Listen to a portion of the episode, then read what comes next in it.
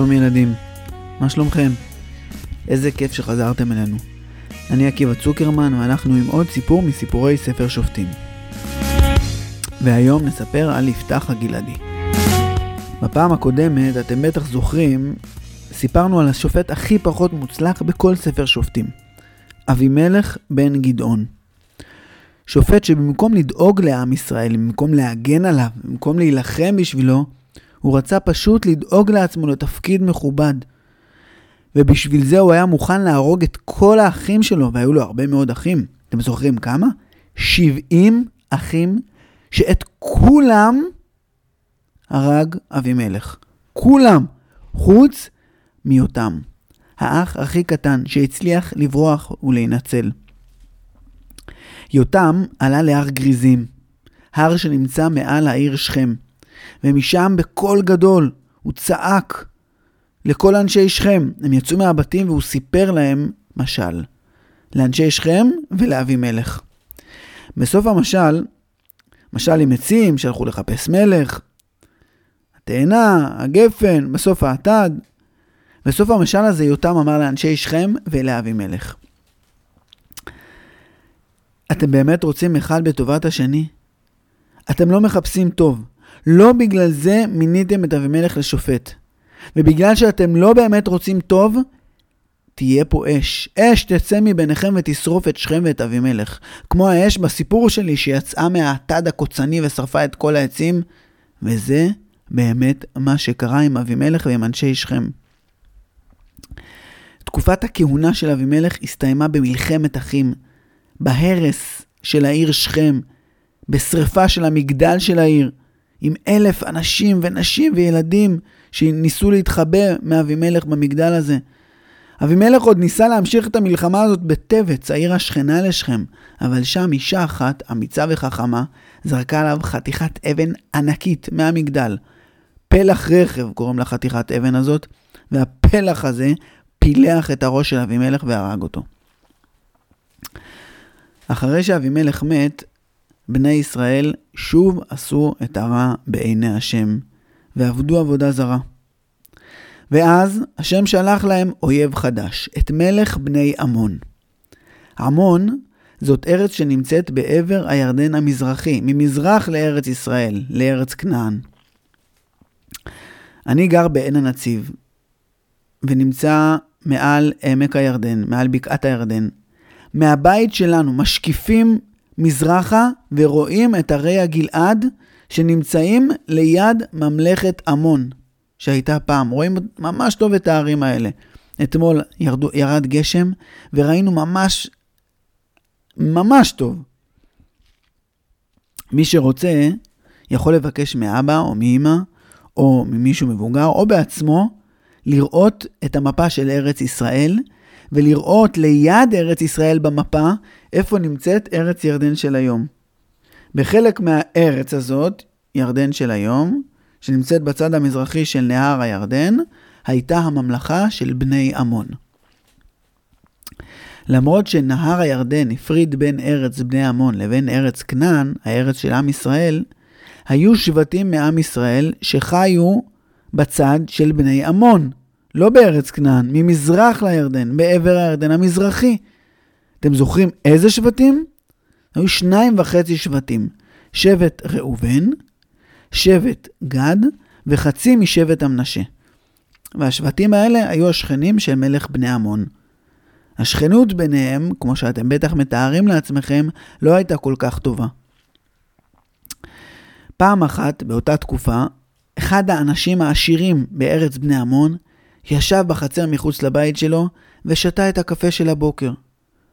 הוא הסתכל על השדה שלו, הוא ראה מרחוק את רועי הצאן שלו לוקח את הכבשים למרעה. נשם אוויר צח, מרגיש על גג העולם. אבל אז, פתאום רגע אחרי זה, הוא כבר לא היה מבסוט. הוא רצה להיות עוד יותר עשיר, והוא חשב לעצמו, איך אני יכול להשיג עוד כסף, עוד אוכל, עוד מים, עוד כבשים, עוד צמר, עוד חיטה, איך אני יכול לעשות שאני אהיה עוד יותר עשיר? איך? ופתאום עלה לו בראש רעיון.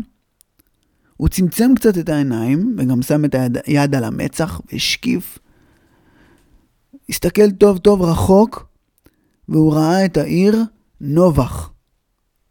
העיר נובח הייתה עיר של אנשים מעם ישראל. ופתאום, האיש העשיר הזה, העמוני, התגנב לו לתוך הראש רעיון מדהים. אולי ננסה לפרוץ להם לכפר, לנובח, ונגנוב להם כבשים? רעיון מצוין. בלילה הוא ביקש מהבן הגדול שלו, שתמיד עזר לו בשדות ובמרעה, לבוא איתו. והם יצאו בשקט בשקט לכיוון נובח. הם נכנסו לעיר בלי בעיה. הגיעו לדיר הראשון, דיר העזים הראשון, פתחו את השער בשקט בשקט והוציאו את כל הכבשים מתוך הדיר. הם חזרו הביתה, הכניסו את כל הכבשים לדיר והלכו לישון. בבוקר מיד הגיעו אנשים מנובח. הם דרשו להיפגש עם ראש העיר של הגנבים. הם כעסו מאוד. מה זה? הייתה גניבה של צאן מהעיר שלנו, מנובח. תפסיקו עם הגנבות האלה. ראש העיר של עמון הסתכל עליהם. היו לו גם עוזרים, הוא בא, הוא ישב במשרדים שלו עם העוזרים שלו, הוא הסתכל על העוזרים שלו, ואז הוא אמר ליהודים שבאו אליו מנובח, תקשיבו לי חבר'ה, אתם לא מעניינים אותי. עוזרים? תיקחו אותם בכוח ותעיפו אותם מהכפר שלנו, שלא יחזרו יותר להמון. אל תחזרו לכאן יותר, צאו מכאן. מאותו לילה, כמעט כל לילה, היו פריצות לערים, לבתים, לשדות ולדירים של עם ישראל, של השבטים בעם ישראל שהיו בעבר הירדן, ראובן, גד וחצי שבט מנשה. פעם אחת גנבו כבשים, פעם אחרת גנבו מחרשה, פעם גנבו פרות, פעם גנבו תבואה, ולא רק מהעיר נובח, גם מחוות יאיר, ומסבמה, ומבעל מאון, כל הכפרים והעיירות שבעבר, שבעבר הירדן המזרחי. בהתחלה הגנבים היו באים מאוד מאוד בשקט, ורק באמצע הלילה. ולאט לאט התחילו לבוא פורצים גם באור יום. לא היה אכפת להם, לא פחדו. ולאט לאט לפריצות הצטרפו אפילו חיילים ושוטרים של המון, לא סתם אנשים שרצו לגנוב לעצמם. וזה הפך להיות בלתי נסבל. היהודים שישבו בעבר הירדן לא יכלו להתפרנס, לא היה להם כסף, נגמר להם כל הכסף בגלל הגנבות האלה, ונגמר להם כל האוכל בגלל הגנבות האלה. לא היה אפשר לגדל שום דבר, לא צאן ולא שדות ולא מטעים ולא זיתים. לשבטים של עבר הירדן המזרחי, לשניים וחצי השבטים, ראובן וגד וחצי משבט מנשה, הייתה להם מועצה משותפת, מועצת עבר הירדן המזרחי. ויום אחד, כל האנשים המכובדים והחשובים והראשים של שניים וחצי השבטים במועצה הזאת, החליטו לשלוח משלחת, לשלוח כמה אנשים שיעברו את הירדן לארץ כנען, לארץ ישראל, ויבקשו עזרה מהשבטים השכנים, משבט יהודה, משבט בנימין, משבט אפרים, משבט מנשה, משבט נפתלי, כל השבטים של עם ישראל שקרובים לנהר הירדן, קרובים אליהם, השכנים שלהם. השבטים שאליהם הגיעו המשלחות הקשיבו לשליחים, שמעו קצת על כל הצרות שהם סיפרו, על כל הפריצות והגנבות והקושי להתפרנס, ואמרו, טוב, טוב, בסדר, נעזור לכם, נעזור לכם. אבל באמת, הם לא עזרו בשום דבר. שניים וחצי השבטים סבלו מאוד, ואנשים החליטו שהם רוצים לעזוב את הבתים שלהם, לעזוב את המקום שלהם. חלק מהאנשים רצו לעבור דירה, רצו לעבור לארץ כנען, לחצות את הנהר ולשבת בנחש, בנחלה של שבט יהודה או של שבט בנימין, פשוט לעבור דירה. לעבר הירדן המערבי, לארץ ישראל. אבל השבטים של ארץ כנען לא נתנו להם. זה לא, שבט, זה לא הנחלות שלכם, אתם משבט ראובן, יש, יש לכם נחלה. אתם משבט גד, יש לכם נחלה. פה זה לא הנחלה שלכם, אל תשבו כאן. המצב היה בלתי נסבל. אנשים משניים וחצי השבטים הגיעו לעוני גדול, פשוט היו כולם עניים מאוד ורעבים מאוד. לא היה איך להתפרנס ולא היה מה לאכול. המצב הנורא הזה והקשה הזה הידרדר והלך, וזה היה ככה לא במשך חודש, ולא במשך שנה, ולא במשך שנתיים. 18 שנה. 18 שנה שההמונים, השכנים של בני ישראל בעבר הירדן המזרחי, מבני עמון, גונבים ופורצים ולוקחים ושודדים ולפעמים אפילו מרביצים ומציקים. והמצב היה בלתי נסבל. אחרי 18 שנה, כבר לא נשאר להמון מה לגנוב. לא נשארו כבשים, לא נשארה תבואה, לא היה שום דבר לקחת מהשבטים של עבר הירדן המזרחי. והגנבים והפורצים של בני עמון ראו שזה מצליח וקל לפרוץ לבתים ולדירים ולשדות של עם ישראל, אז פתאום עלה להם רעיון. אולי גם נחצה את הירדן ונפרוץ ונגנוב גם לשבט יהודה ושבט בנימין ושבט אפרים, השכנים שלנו, מעבר הירדן. לילה אחד יצאה חבורה של גנבים ושודדים מארץ עמון, חצו את הירדן והגיעו להרי אפרים. הם פרצו לאחד הדירים וגנבו עדר כבשים. למחרת, כל עם ישראל, כל השבטים, שמעו את הדבר הזה ולא הפסיקו לדבר על זה. איך זה יכול להיות? איזה חוצפה! איך הם מעזים להיכנס אלינו לארץ כנען? לחצות את הירדן ולגנוב לנו? צאן? חוצפנים! שבט אפרים שלח משלחת. זאת לא הייתה משלחת מנומסת שהלכו לראש העיר ואמרו לו שהם מבקשים שלא יגנבו יותר. הם לא דיברו בנימוס. הם הלכו לאחת השדות של בני עמון. שדה שהייתה מלאה בערימות מוכנות של תבואה שרק צריך להעביר אותם לגורן. הם באו עם לפידים והציתו את השדה הזאת באש. ושדה שלמה של תבואה בשלה ומוכנה עלתה באש. ההמונים לא פחדו מהנקמה. הם החליטו לפרוץ ולעשות דברים יותר חמורים לעם ישראל. וגם הם עברו את הירדן, ולא רק גנבו הפעם, הם גם שרפו והשחיתו רכוש, הם פגעו באנשים, והתחילה כמעט ממש מלחמה. הקדוש ברוך הוא ראה את כל הדבר הנורא הזה, וכעס, כעס גדול מאוד על עם ישראל. לא רק על זה שהם עובדים עבודה זרה, הם עבדו עבודה זרה הרבה פעמים, זה נורא, זאת עבירה חמורה. אבל כשחוזרים בתשובה על העבירה הזאת, הקדוש ברוך הוא סולח. אפשר לסלוח על זה. קרה הפעם דבר שבעיני הקדוש ברוך הוא היה הרבה יותר נוראי. לעם ישראל לא היה אכפת אחד מהשני. 18 שנה ההמונים מתעללים בשניים וחצי השבטים, הופכים אותם לעניים ולרעבים, ולשאר השבטים פשוט לא היה אכפת. הם אמרו שיעזור, שהם יעזרו, הם הבטיחו, והם לא עשו שום דבר. הם לא נתנו להם לעבור אליהם דירה, הם לא שלחו להם חיילים שיגנו עליהם, הם לא עזרו להם בכסף ובאוכל, בשום דבר. ופתאום, שנה אחת שמתחילות כאלה פרעות ופריצות בארץ כנען, ופתאום כן אכפת להם, פתאום כן יש תגובה, פתאום מתחילה מלחמה. איזה חוסר אכפתיות מעצמכם, שבט יהודה ושבט בנימין ואפרים ונפתלי, מעצמכם אכפת לכם, אבל משבט ראובן וגד לא אכפת לכם. הקדוש ברוך הוא אמר על דבר הזה, נמאס לי מעם ישראל. עם כזה שלא אכפת להם אחד מאח שלו, גם לי לא אכפת מהם. עם ישראל הבינו שהם חייבים לחזור בתשובה. בכל עיר, בכל כפר, בכל יישוב, כל האנשים יצאו מהבתים שלהם, התכנסו ביחד לרחבה הגדולה וצעקו אל השם בתפילה ובתשובה ובצדקה. צמו. היו אנשים שהיו להם פסלים של עבודה זרה, שברו אותם ושרפו את הפסלים. התפללו בבכי וצעקות לקדוש ברוך הוא, השם תושיע אותנו, תציל אותנו מהמון. מתחילה פה מלחמה, ומתחיל להיות מחסור באוכל, ומחסור בתבואה, ומחסור בכסף. תושיע אותנו ותגן עלינו.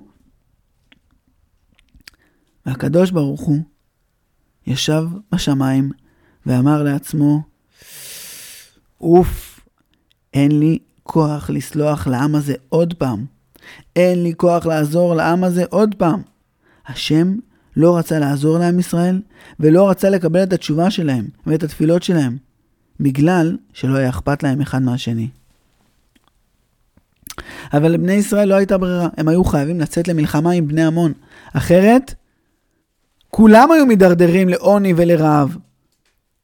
וכל השבטים, כל הלוחמים, כל האנשים הצעירים מגיל 20 בערך, פשוט יצאו מהבתים שלהם, אם היה להם נשק בבית, או איזושהי אה, חמור לרכוב עליו, או, או סוס, או, או פרה, או משהו שיכול לעזור למלחמה, יצאו והלכו כולם, אלפי אנשים, עשרות אלפי, אפילו המון המון המון המון אנשים הגיעו לעיר מנחלת שבט בנימין, שנקראת מצפה.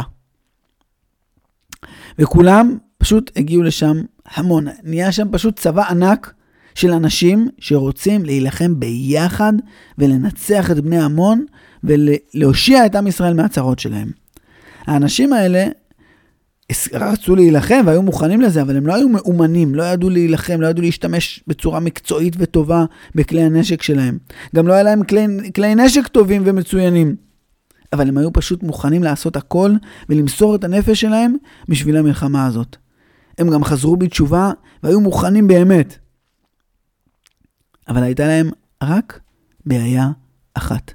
היה חסר להם משהו מאוד מאוד מאוד חשוב, שבגל... שבלעדיו אי אפשר לצאת למלחמה. לא היה להם, מה לא היה להם? תנחשו. לא היה להם מנהיג ומפקד לצבא שלהם. מה עושים?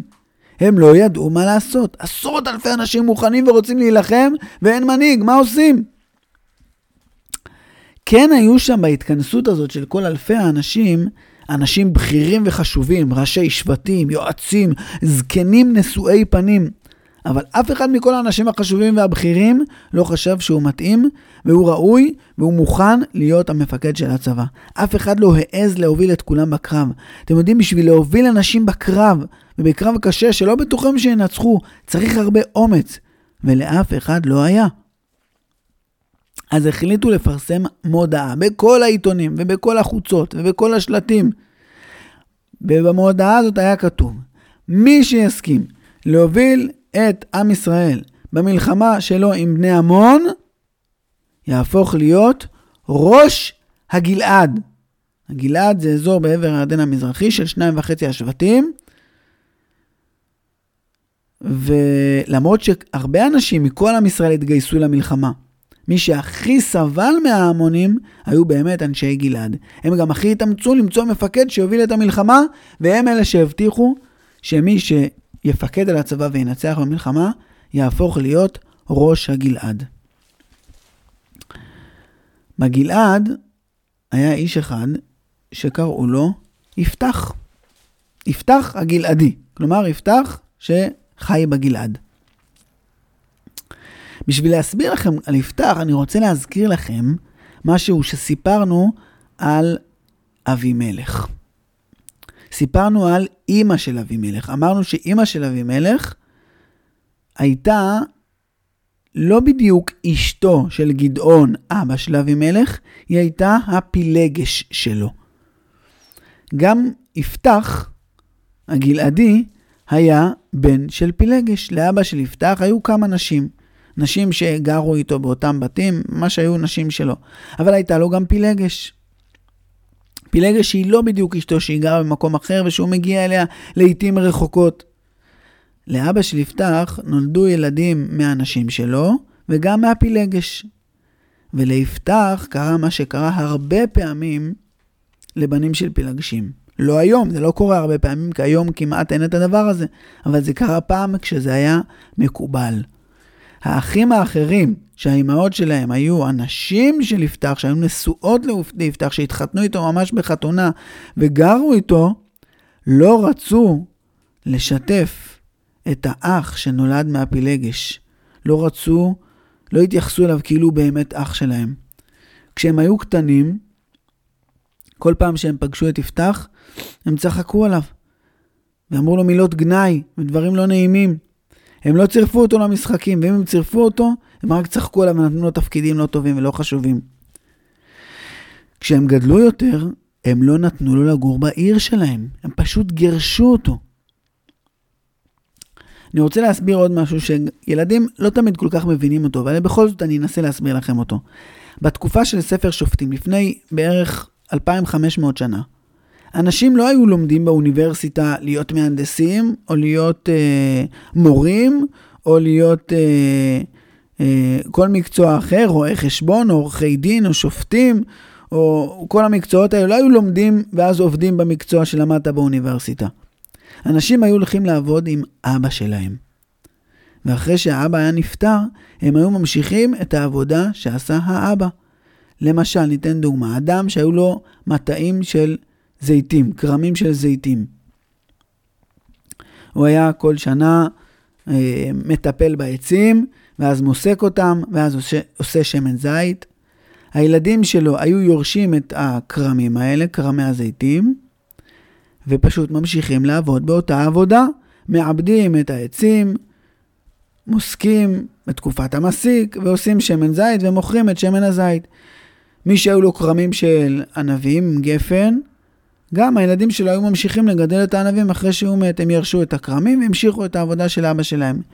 מי שהיה רועה צאן, שהיו לו כבשים, שהוא היה חולב אותם ושוחט אותם ומוכר את החלב והגבינות והבשר והצמר, אותו הדבר, הילדים שלו היו יורשים את העדר, ואחרי פטירת האבא ממשיכים לרעות את הצאן ולהכין גבינות ובשר. נחזור ליפתח הגלעדי. יפתח מגלעד, שהיה הבן של אפילגש, לא רק שהאחים שלו גירשו אותו, הם לא נתנו לו להתקרב לירושה, לא לשדות, לא למטעים, לא לעצים, לא לצאן, לא לבקר, לכל הרכוש ולכל הדברים שבהם יפתח עבד, אה, סליחה, אבא של יפתח עבד והתפרנס מהם. האחים של יפתח לא נתנו לו להתקרב לזה, זה לא שלך, אתה לא באמת האח שלנו. וליפתח לא היה ממה להתפרנס. לא היה לו איך לגדל את האוכל שלו. לא היה לו איך להרוויח כסף ולקנות אוכל. אבל יפתח לא התייאש. יפתח מצא עוד כל מיני אנשים כמוהו, שגירשו אותם מכל מיני מקומות. אנשים ש, שלא אהבו אותם וככה לא נתנו להם לגור בעיר ולא נתנו להם לרשת נחלה. אנשים שלא היה להם שום דבר.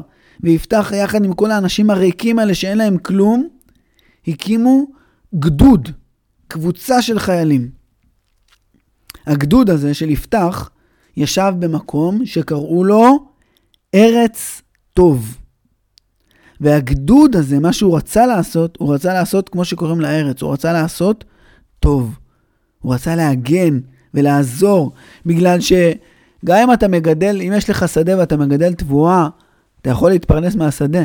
ואם יש לך כבשים ואתה מגדל צאן וחלב וגבינות ובשר וצמר, אתה יכול להתפרנס מהבשר והחלב והגבינות והצמר. אם אתה מגדל עופות, אתה יכול להתפרנס מהביצים ומהעוף. ומהעוף. אבל אם אנשים יגנבו לך ויציקו לך ויעשו כל מיני דברים שיפגעו לך ברכוש, אתה לא תוכל להתפרנס. בשביל זה צריך חיילים, בשביל זה צריך אנשים שיש להם כלי נשק ושיודעים להילחם.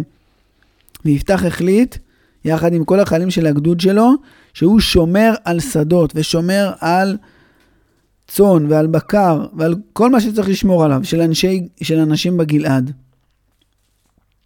באמת, סיפרנו שזאת הייתה תקופה נוראית וקשה מאוד שההמונים גנבו וגנבו וגנבו וגנבו. בכל התקופה הזאת היה איש אחד בכל האזור הזה, שבאמת עזר קצת והגן קצת ושמר קצת וניסה להפריע להמונים את כל הגנבות שלהם, והאיש הזה היה יפתח הגלעדי. אנשי גלעד היו צריכים את העזרה של יפתח, אבל בכל זאת, למרות שהם היו זקוקים לו, ולמרות שהוא באמת עזר להם והתאמץ בשביל זה, הם אפילו לא הסתכלו לכיוון שלו.